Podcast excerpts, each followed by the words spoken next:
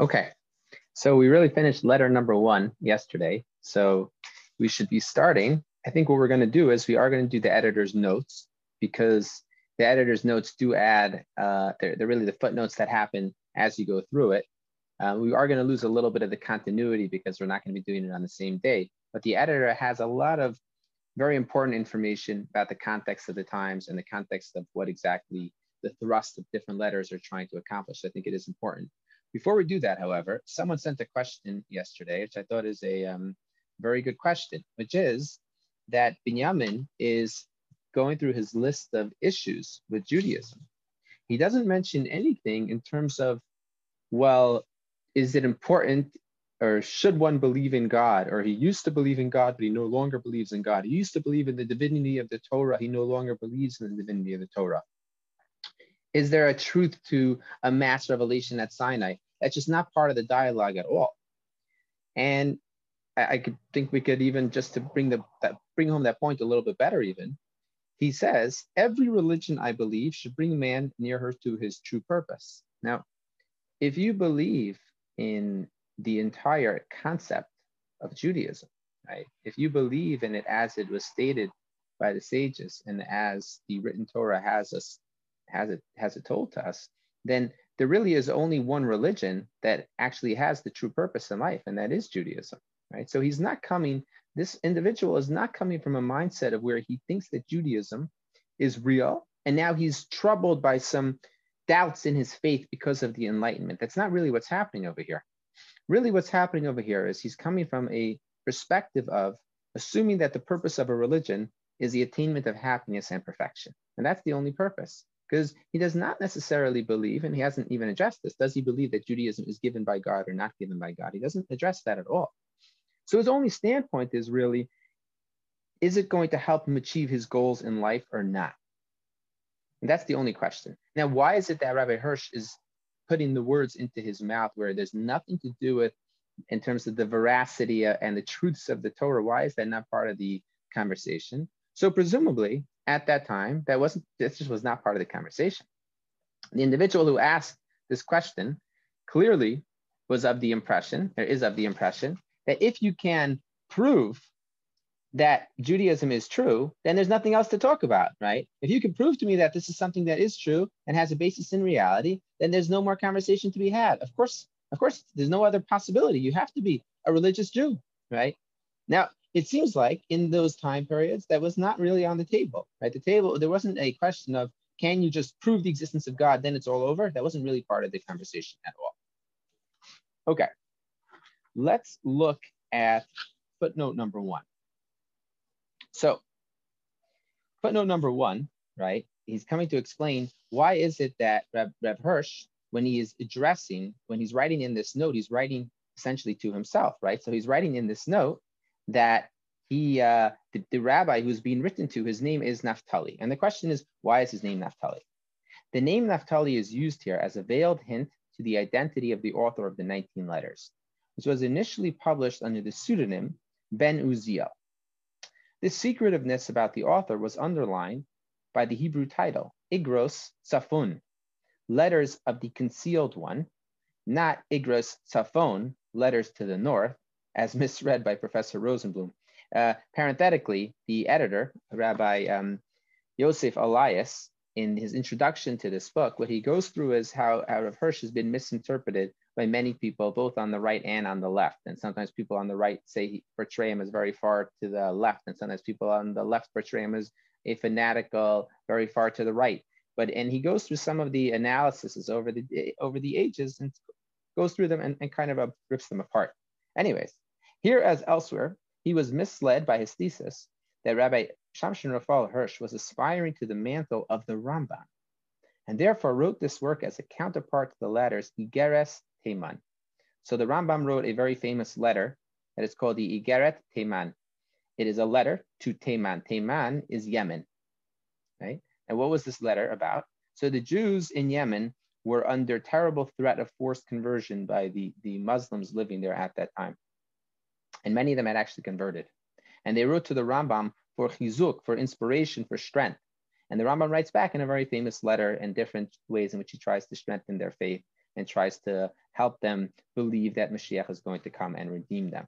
So this professor was under the impression that Rev Hirsch was kind of seeing this as a later point.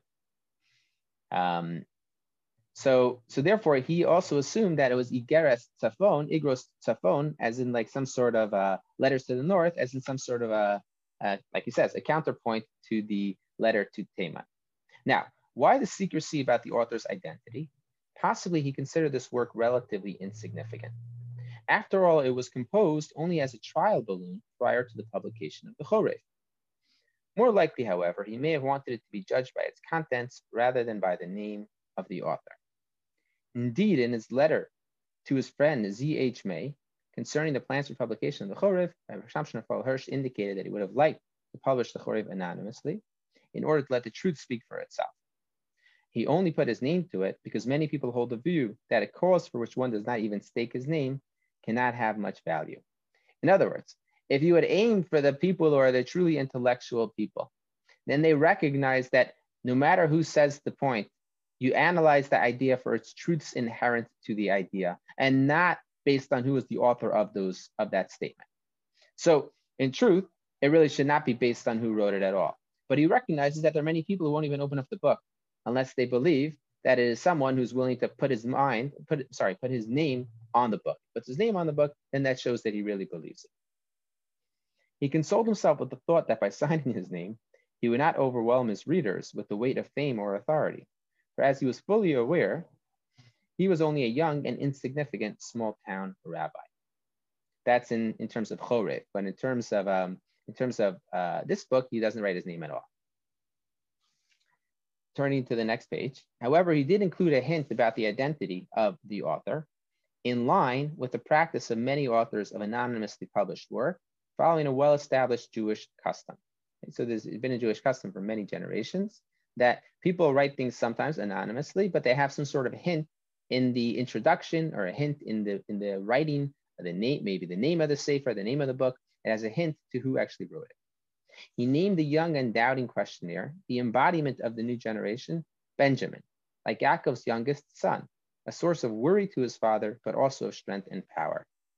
The wise older friend who provides the answers and guidance is called Naphtali, a very obvious allusion to Hirsch, what, what, how do, what is Hirsch, right? So Hirsch is Yiddish for Naphtali, which is deer, okay? So they work together, right? Um, in Yaakov's blessing, Naphtali is called a fleet deer, which in German is a Hirsch. In fact, Naphtali Hirsch has been a common composite first name among Jews. At the same time, the author may have had in mind the basic meaning of the name Naphtali, which signifies one who fights battles of God. In other words, when Naphtali is given his name by his mother, that is what she says, Naftule Elokim, right? That he's one who will fight battles of God. This certainly was the role that the author took upon himself.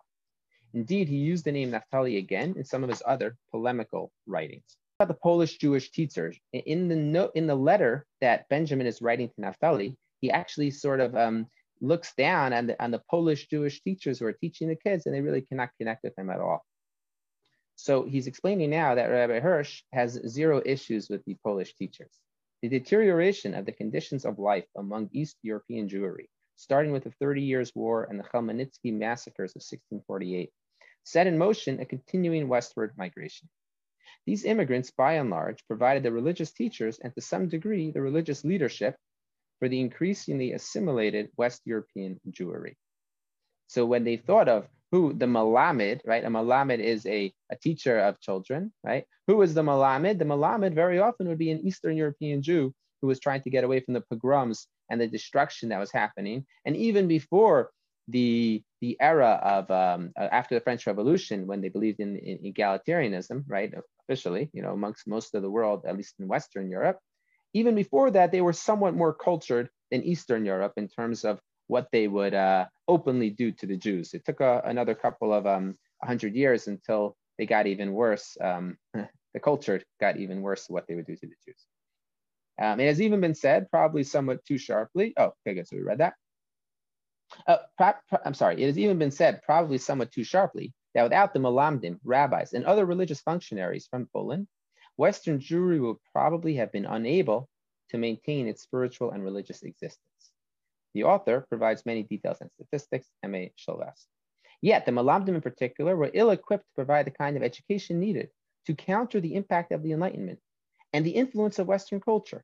And Benjamin's words accurately describe their lack of success with their students, right? So this was not necessarily something that they were doing in, in wrong or something that they that they were, you know, poor teachers, but they were poor in their ability to connect with the audience. Okay,